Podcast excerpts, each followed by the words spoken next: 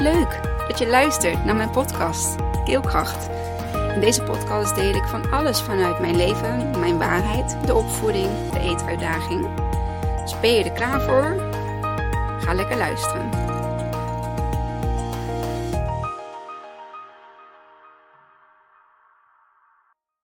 Hoi, daar ben ik weer. Ik moet hem even zo zetten. Heel grappig. Waar ik ben achtergekomen is, um, ik vond mijn podcast enorm zacht opgenomen. En um, ik kom er vandaag achter dat ik dus niet via de microfoon aan het opnemen ben, maar via de microfoon. Wel via de microfoon, maar niet die van um, deze bedraden microfoon. Dus een goede microfoon. Ik dacht even dat ik een slechte kwaliteit had. En ik zag net dat ik altijd gewoon op de microfoon van de telefoon heb opgenomen. Um, ja, aldoende leert men, zeg maar. En uh, dat is misschien ook wel een heel mooi onderwerp voor deze podcast, deze aflevering. Um, aldoende leert men. En um, ja, dat is ook gewoon uh, hoe ik het leven leid. Uh, hoe ik het leven zie. Hoe ik het leven ervaar. Hoe ik het aanga. Even een, een, een recap van afgelopen week. Um, nou ja, afgelopen week was natuurlijk een uh, bijzondere week weer, omdat het 4 oktober was. En 4 oktober is um, de overlijdensdag van Sheila, mijn uh, hele goede vriendin. Um, en ja, de aanloop daar naartoe is altijd, je voelt het in de energie, je voelt dat het gewoon eraan zit te komen. En je denkt aan de laatste momenten dat je contact met haar had dat je er hebt gezien. Um, en dan aan die dag dat het, uh, ja, dat het gebeurde. Um, ik heb uh, de dag uh, herdacht met een vriendin van Sheila.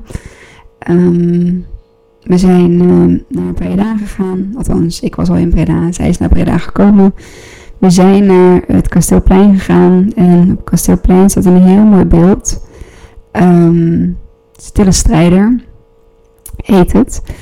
Um, het is een beeld, het is heel imposant, heel groot. Ik had het op een plaatje gezien, maar toen ik er werkelijk naast stond, was het heel groot.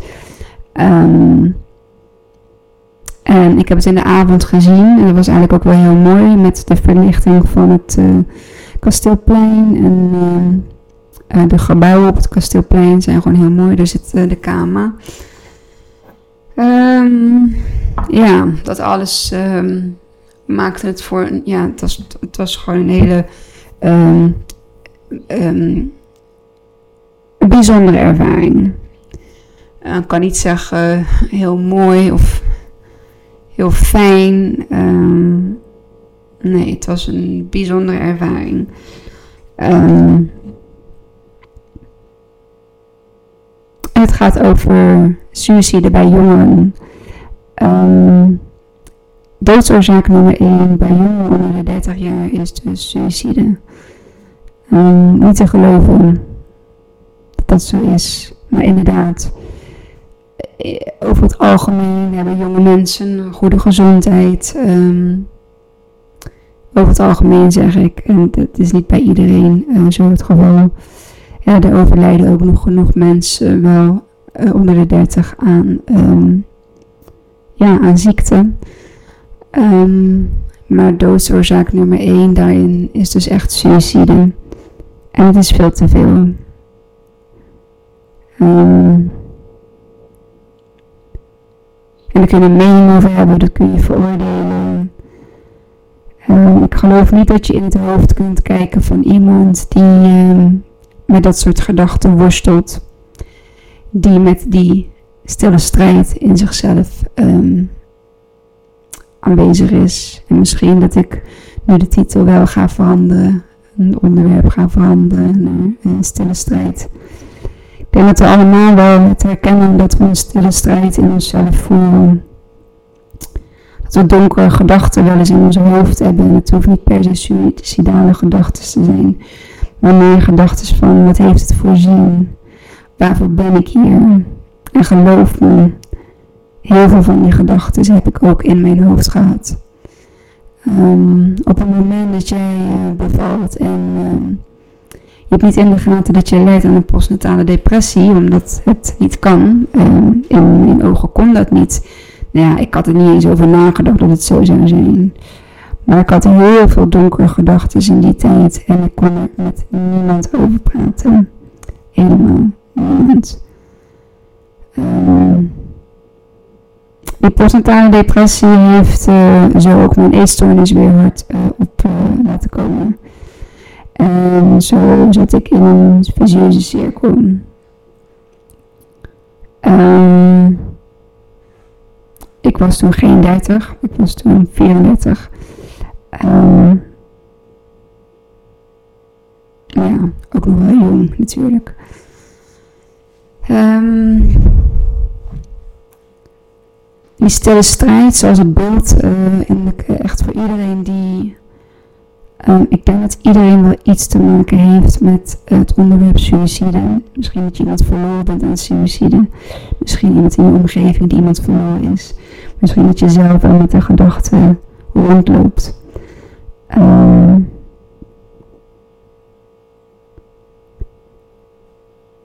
zoek het beeld op.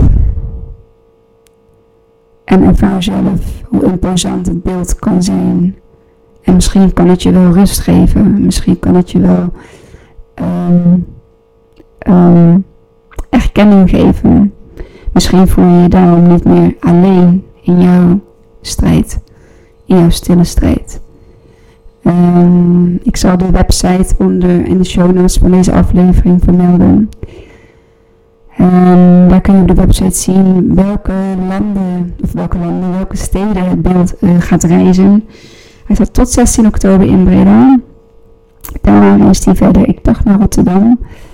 Uh, ja, ik, ik, ik. Als je er behoefte aan hebt, als je hem voelt, ga bezichtigen. Uh, we hebben er zonnebloemen gelegd voor... Uh,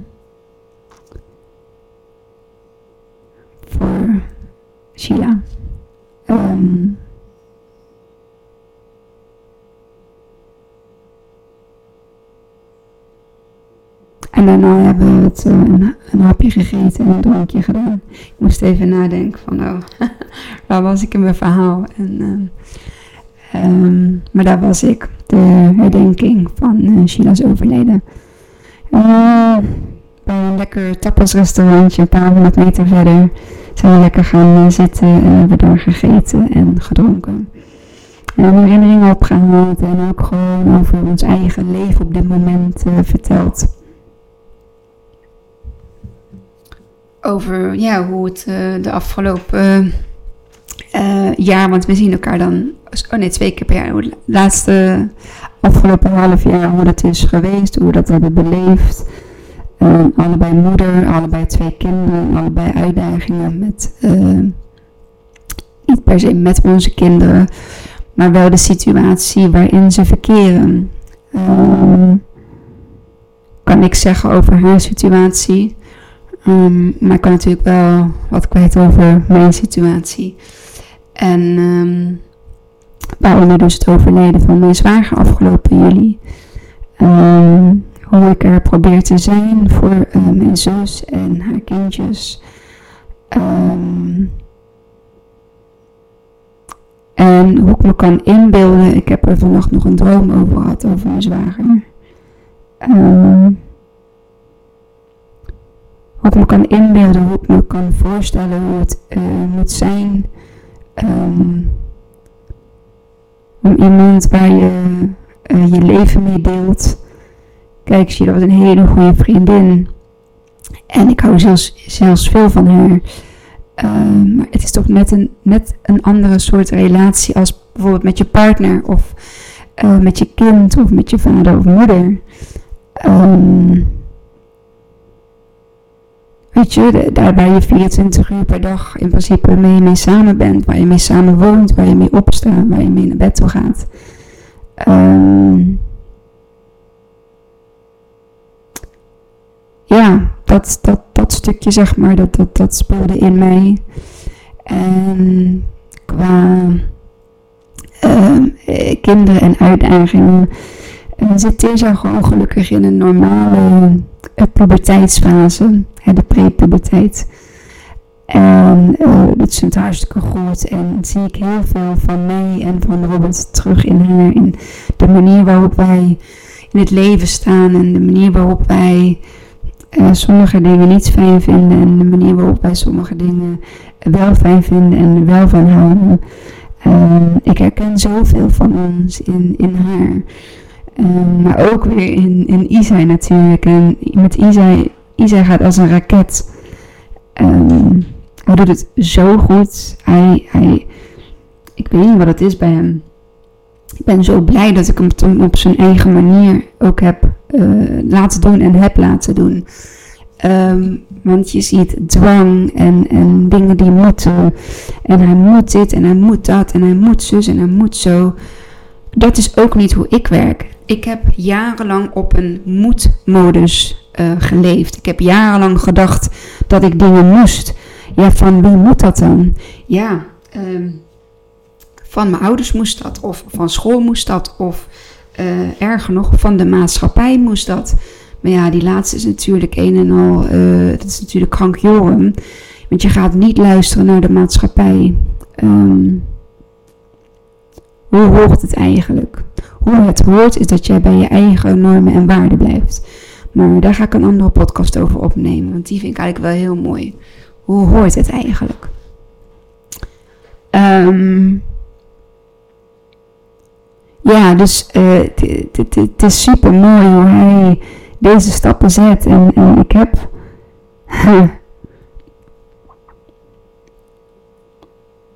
ik heb hem toen een aantal jaren geleden het vertrouwen gegeven.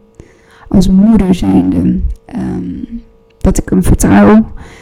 En dat ik vertrouw op dat het goed komt.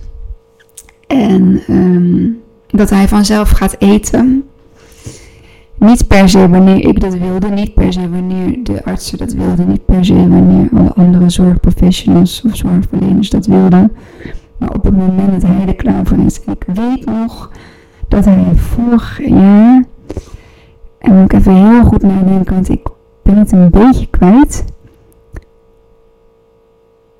Het, is of vorig jaar of het jaar daarvoor geweest, um, ik ben er niet op vast, dat hij zei... Um, zelf zei, als ik, ik dacht dat hij zei, als ik zeven ben, ga ik eten. Of als ik zes ben, ga ik eten. Als ik, dat, zo was het. Toen hij vijf was, zei hij, als ik zes ben, ga ik eten. En toen hij zes was, zei hij, als ik zeven ben, gaat mijn slangetje eruit. Um, zelf heb ik de leeftijd van tien in gedachten zitten. Um, omdat dat... Uh, ja, een beetje het, het, het, de leeftijd is waar, waar, waarin kinderen uh, zelf begrijpen waarom bepaalde dingen hè, belangrijk voor je zijn, waarom groenten belangrijk zijn, waarom uh, vitamintjes belangrijk voor je zijn. Hè, dus waarom inderdaad voor de groei en, en voor de ontwikkeling van je spieren, voor het sporten. En, uh, nou, het is ook wel fijn dat je op school ook gewoon dingen onthoudt. Zodat je niet uh, voor niks, zeg maar, uh, in, je, in je boeken leest of les krijgt van, de, van de leerkracht. Um, wat nog meer? Even kijken. Ja, nou ja, dat dus eigenlijk. Dus ja, ik had de leeftijd van tien uh, doorgekregen van een uh, kinder um, op de Secretary uh, Eetpolie in, in Amsterdam. In het AMC. En ja, we zitten nu op de leeftijd van zeven en een paar maanden. En alleen maar vanaf de eerste dag van school tot en met nu, en volgens mij zijn dat nu vijf, zes, is dit de zesde week, dacht ik. Ik weet het ook niet meer helemaal precies. Volgens mij wel is dit de zesde week. Um, ja, die stappen bij hem zijn immens. Ook met het eten. Weet je, dan zit hij op de bank en dan zegt hij: Mama, mag ik wat druifjes? mama, ik, nou, om koekjes vraagt hij dus niet. Hij loopt gewoon naar de la. En hij pakt er lekkere lotuskoekjes uit. Die vindt hij heel erg lekker. Ehm, en daar zeg ik dan ook gewoon niks van. En dan zeg ik tegen Robert van... zag je wat hij aan het doen was? Ze ja. Hij zei, dan mag hij wel naartoe lopen. Ik zei, ja, dat mag voor mij ook. Weet je, dan ben je allebei al zo blij dat het voor hem um, normale. Dat het normaal wordt om uh, te eten. En dit raakt mij uh, ineens heel erg. En dat mag ook. Want um, we hebben ook uh, echt afgezien. We hebben ook echt tijden gehad dat we het ook niet meer wisten. Dat we met onze handen in het haar zaten en dat we naar oplossingen en naar therapieën en van alles en nog wat hebben gezocht en niks werkte er. Totdat, um, um, totdat ik het losliet. En daar mag je, daar zijn nog heel veel podcasts over te luisteren over loslaten, acceptatie, uh, zoek erop. Uh, op YouTube of op uh, Spotify, uh, keelkracht en dan loslaten, acceptatie. Uh, mijn eerste vier podcasts geven ook al heel veel weer over hoe ik dat ben gaan doen. En uh, ja, nu zijn we op dat punt gekomen. Dat hij uh, niet meer alleen maar een pizza vraagt, maar ook nou om tomatensoep. Weet je, tomatensoep is nu ook onderdeel geworden. En hij vindt nu kalfsleverworst heel erg lekker op zijn boterham. In plaats van salami en meisjes. En zo is hij zelf zijn lijstje van plus, hè, wat lust ik, um, is hij zelf aan het, um, aan het opzommen, aan het, aan het uh, groter maken, aan het aanvullen, dat bedoel ik. Is hij zelf zijn lijstje aan het aanvullen met af en toe een beetje aanmoediging. de kalfsleverworst was een aanmoediging van ons. En vooral Teerza deed dat heel goed. Uh, ja, nu vindt hij het super lekker. En volgens mij is lever ook niet zo heel slecht voor je. Natuurlijk niet iedere dag, maar over het algemeen is orgaanvlees heel goed voor je. Um, ja, dus als ik dan kijk naar die twee kleintjes, niet zo klein meer hoe ze het dan nu doen en, en, en wat voor stappen ze maken. Ook Teers natuurlijk in haar proces. Um, en Isai op school, dat waarvan ze vorig jaar nog dachten van, waar is die intrinsieke motivatie van die jongen? Dat hij dan ineens zeven wordt in de vakantie en dat hij terug naar school komt en dat het ineens een heel ander kind is. Een kind dat meedoet, een kind dat wil leren, een kind dat wil schrijven, een kind dat wil lezen, een kind wat mee wil doen um, met de rest in plaats van alleen maar de clown uit te hangen. Ja, ik heb daar niks voor hoeven te doen. Ik heb het gewoon. Ik heb niks in mijn hoofd laten printen van dat hij het niet kan of dat hij het niet, um, dat hij niet geschikt is. Um, voor deze school bijvoorbeeld. Nee, ik heb het gewoon echt op zijn beloop gelaten en ik maak me geen zorgen. Zorgen maken is, uh, ja, daar, daar win je niks mee. En tuurlijk zijn er momenten dat ik me wel zorgen maak.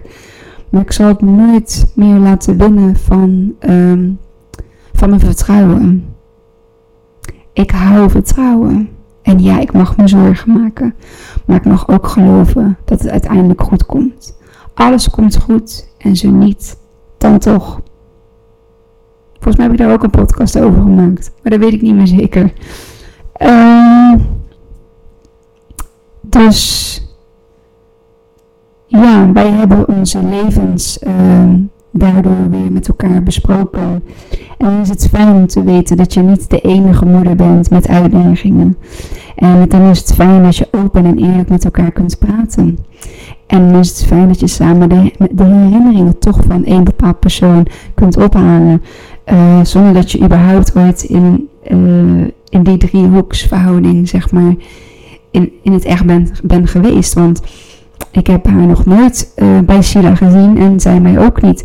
Dus het is heel grappig hoe dat dan toch, of grappig, um, mooi, moet ik het, eerlijk, moet ik het eerder zeggen. Het is mooi hoe we dan daarna toch samenkomen.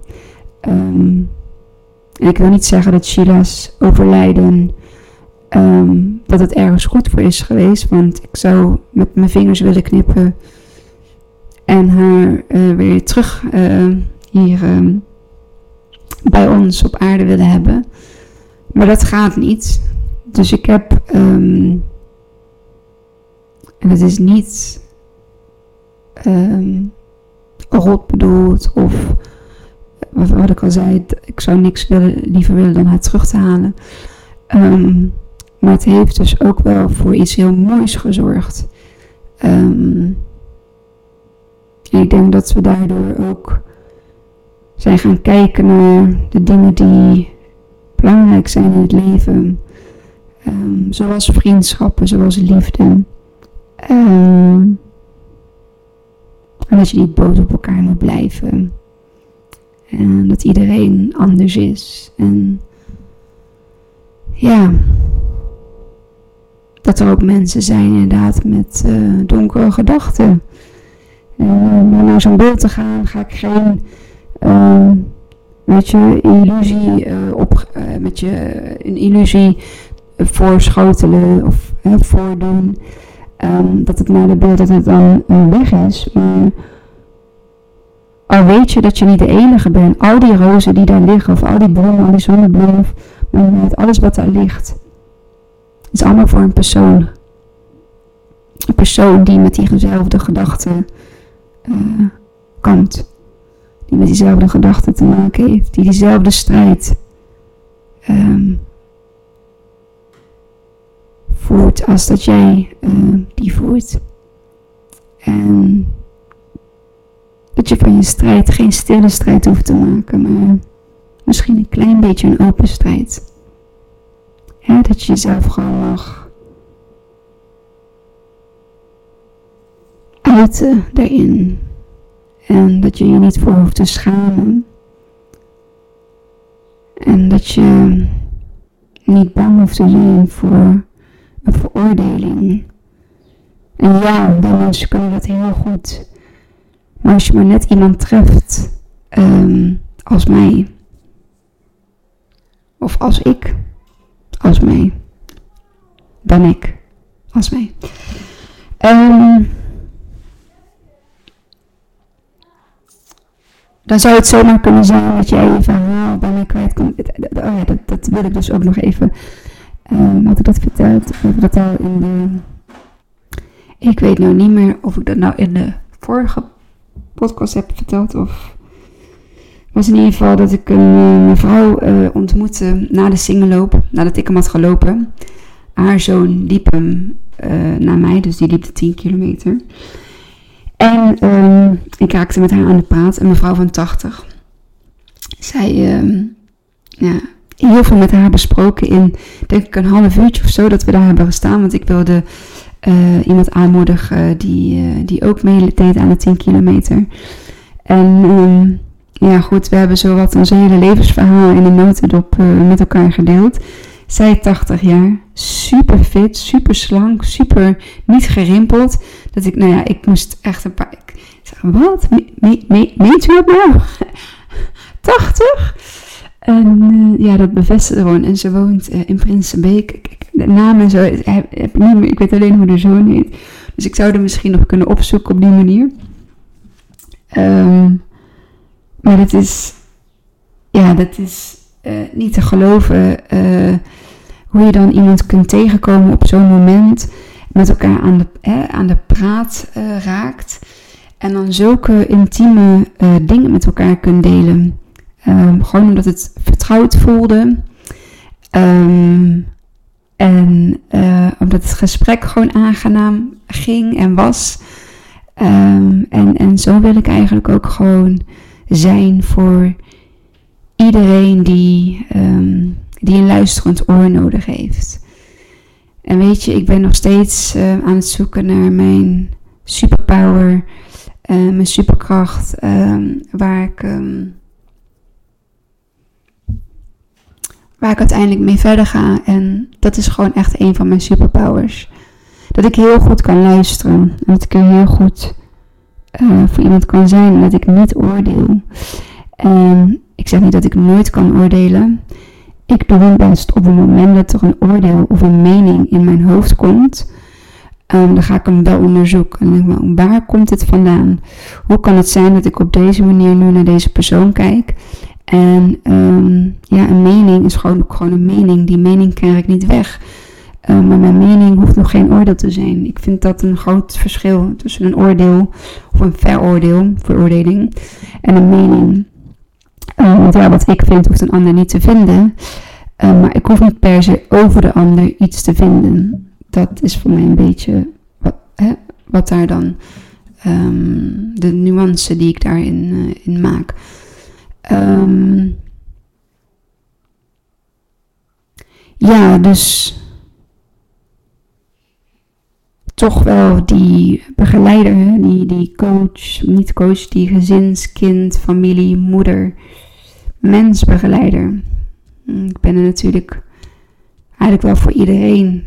Er zijn meerdere mensen die naar mij toe kunnen komen en uh, die me mij kunnen vertellen. En ja.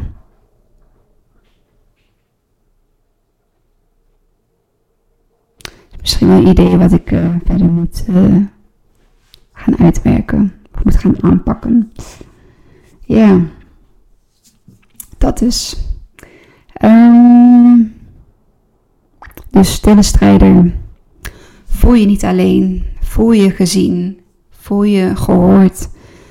Um, En ja, probeer je strijd niet stil te voeren. Dat is denk ik de belangrijke boodschap van, uh, van deze aflevering. En ook mensen als je om je heen een stille strijder denkt te zien, denkt te herkennen.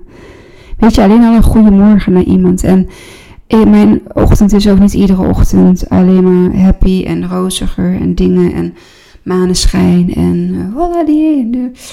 Nee, absoluut niet. Vooral niet de week uh, die loopt naar mijn uh, maandfase in de maand. Um, maar ja, weet je, al een vriendelijke lach. Je hoeft niet eens goedemorgen te zeggen. Kijk iemand aan en knik met een vriendelijke lach.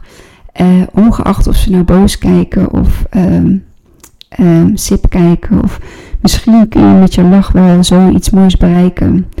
Ehm, dat je misschien wel het leven van iemand hebt gered. Omdat die persoon heeft gevoeld dat hij het waard is om te leven. En uh, dat gebeurt niet met één glimlach. En dat gebeurt niet met één knikje. En dat gebeurt niet met één goedemorgen. Dus wat als we gewoon allemaal iets meer kijken naar de ander en niet kijken naar de ander met een afgunstige blik. Niet kijken naar de ander met um, um, controle of uh,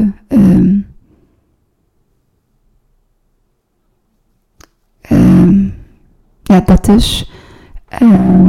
maar kijk met een open blik, met een nieuwsgierige blik. En ja, kijk achter het masker of kijk achter de emotie. En kijk, probeer te zien wat er daadwerkelijk zit. Dat is niet alleen maar voor um, de mimiek of het gezicht of het masker, maar het gaat natuurlijk ook voor gedrag. Gedrag kan ook heel erg maskerend werken. Als jij um, alleen maar altijd blij bent en alleen maar vrolijk bent en je probeert met dat masker te maskeren dat je eigenlijk een hoopje ellende bent. Want die hebben er ook tussen zitten. Niet iedereen met een depressie of een stille strijd is, uh, is teruggetrokken. Een beetje uh, cijfert zichzelf het liefst weg. Of, we hebben ook de andere kant. En um, van die mensen verwacht je het dus niet. Um, dat ze uiteindelijk of uh, suïcide plegen of met die gedachten door het leven gaan. Dus het is ook heel moeilijk om van de buitenkant uh, dat te kunnen zien. En geloof me, ik ken echt wel wat mensen die uh, hun eigen, um, ja, hun eigen ik aan het maskeren zijn met ehm, positiviteit en uh, te doen of dat ze altijd voor de ander klaarstaan. En of dat alles perfect is. Maar het is ook gewoon een masker om ja, de eigen ongeluk eigenlijk, de eigen gevoelens, ehm, ja, niet naar voren, niet naar buiten durven te brengen. Um, om welke reden dan ook. Ik snap het ook wel. Het is ook niet fijn om de achterste van je tong te laten zien. Ehm, maar soms lijkt het of dat mensen denken dat ze zich niet zo mogen voelen. Alsof ze dan door moeten blijven gaan. Of dat ze alleen maar moeten uh, lachen. Of dat ze alleen maar uh, moeten doen wat er gevraagd wordt van ze. Maar dat red je niet je hele leven lang. Echt niet. En wat je dan ziet bij volwassen mensen, vergelijken met kinderen. Kinderen komen dan thuis van school. Die hebben de hele dag zich op school gedragen zoals ze zich moeten gedragen. Het ideale schoolkind, luisteren naar de juf, stil zitten op je plek. Al dat soort dingen wat bijvoorbeeld mijn kinderen niet doen. Maar waardoor ik dus thuis ook de explosies niet heb. De explosies van uh, het gewenste gedrag is klaar. Ik heb me de hele dag moeten doen, voor iemand anders moeten voordoen. En nu kan ik mezelf zijn. En eigenlijk wat ik nu wil doen is alleen maar schreeuwen, is alleen maar huilen, is alleen maar boos zijn, is alleen maar... En dat is bij grote mensen ook, volwassen mensen ook. Als die dan de hele dag op hun werk hebben gezeten. Of een hele dag uh, met, uh, weet ik veel, met mensen is geweest... Um, uh, dat, dat geen mensen van heel dichtbij zijn. En diegene komt dan thuis. En die verandert naar uh, ja, een hele boze, geïrriteerde, gefrustreerde persoon. Hè? Man of vrouw, maakt niet uit. Um, naar de kinderen toe, naar de partner toe. Misschien wel naar de, bij jongvolwassenen, naar de ouders toe. Um, thuis is safe haven, hè. Um, ja, dat kan dus dan op die manier um, kan het uitpakken. Dat betekent dat je eigenlijk uh, op de plek waar je bent geweest, ben je niet jezelf geweest. Durfde je niet jezelf te zijn of kon je jezelf niet zijn. En dat resulteert in please gedrag, in gewenst gedrag. Nou, uiteindelijk thuis in ontlaat gedrag. En dat is super oneerlijk tegenover de mensen die jou thuis uh, opvangen die dat over hun heen krijgen. En uh, ik ben zelf ook zo geweest, dus ik weet heel goed waar ik over praat. Uh, ik ben ook altijd uh, ja, toch geprobeerd om uh, die leuke, vrolijke, aardige, gevonden willen worden Kimmy was. En sinds een aantal jaren doe ik dat niet meer was ook op een gegeven moment zo dat het zo was dat ik ook op mijn werk uh, daar dingen van ging vertonen. Dus dat ze ook op mijn werk zoiets hadden van, ja, het gaat niet goed met Kimmy. Die heeft, daar zit iets en die is zo prikkelbaar, die is zo, heeft zo'n kort lontje, heeft zo, um, ja, dat klopte ook. Er zat heel veel in mij wat eruit moest. En um, nou ja, ik heb een aantal keer een uh, psycholoog uh, gehad. Het is nooit verkeerd om een goede psycholoog... Om daar een aantal sessies mee eh, door te brengen. Want het geeft je nieuwe inzichten, andere inzichten. Um, vooral als je iemand hebt die jou een beetje kan, die een beetje tot jou door kan dringen. Um, ja, dus ik weet waar ik het over heb, waar ik het, waar ik het over heb. En uh, ik zie de mensen ook om me heen waarvan ik denk dat zij het op die, die manier ook ervaren. Voor die mensen probeer ik een beetje extra lief te zijn. Um, en dan hoop ik niet dat ze denken dat ze door mij aardig gevonden worden voor de manier waarop ze zich gedragen. Maar dan is het meer dat ik empathie voel voor het gedrag, hetgeen wat achter het gedrag zit. En dat is de ware ik. Dat is misschien wel de depressieve collega. Of de um, um, de vriendin met uh, traumaverleden. Of um, een zus met uh, ja, een, een, een verlies. Ja, ik noem nu gewoon wat voorbeelden op. Ik kijk achter het gedrag. Ik probeer het bij iedereen te doen. Soms lukt het me niet. Dan is het ook mijn leerproces om dat een volgende keer of een andere keer uh, toch weer anders ergens voor open te staan. Um, ik let niet op mensen om wat ze hebben, om wat ze doen. In die zin van wat ze uh, bereiken aan uh, succes of nieuwe auto, nieuw speel. Nee, ik kijk naar de mensen en ik let op ze om te zien of ze zich goed voelen. Of ze zich um, vertrouwd voelen bij mij. En of het goed met ze gaat. Dat is de manier waarop ik op de mensen om mij heen let. En als ik merk dat er iets zit, dan um, moet ik eerst eventjes um, terug in mijn bubbel. Om te gaan voelen wat er nou zou kunnen zitten. Um, ik heb het antwoord natuurlijk niet als ik het. Ik, ik weet niet altijd wat er achter het gedrag zit. Ik kan een voorstelling ervan maken. En die voorstelling die zet ik in mijn hoofd. En die neem ik dan de volgende keer mee. En dan toon ik empathie. Ik spreek het niet uit. Het is een manier waarop ik iemand benader. Waarop ik iemand een knuffel geef. Waarop ik met iemand een gesprek aanga. Hoe gaat het met je? En dan niet zomaar goed, goed, goed. Nee, hoe gaat het met je? Hoe is je week geweest? Dat eigenlijk. Oké, dit was hem. 36 minuutjes, 37 bijna. Ik ben heel benieuwd hoe mijn nieuwe video klinkt met de aangesloten uh, uh, microfoon. Ik hoop beter geluid in ieder geval. Uh, wat harder geluid. Want ja, ik snap dat je mijn podcast niet zo goed kunt luisteren zonder oortjes. Om het goed te kunnen verstaan. Um, en ik hoop dat ik er nu achter ben. Dus dat.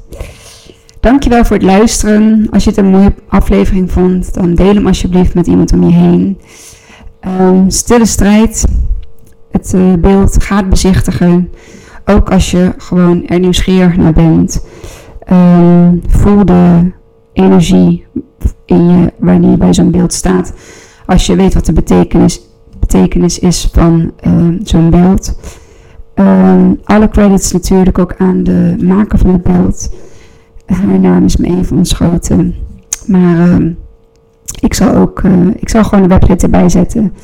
En uh, ook even de namen van zeg maar de, creatieve organisatie. En de kunstenaars.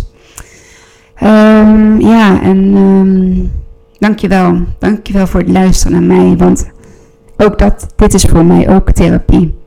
Het praten van hetgeen wat er in mijn hoofd zit. Om dat uh, te ventileren. Ik ventileer dat niet per se bij andere mensen. Niet altijd. Ik ben meestal de persoon eh, die iemand laat ventileren. Uh, maar dit is voor mij ventileren. Zo praten naar uh, mijn camera.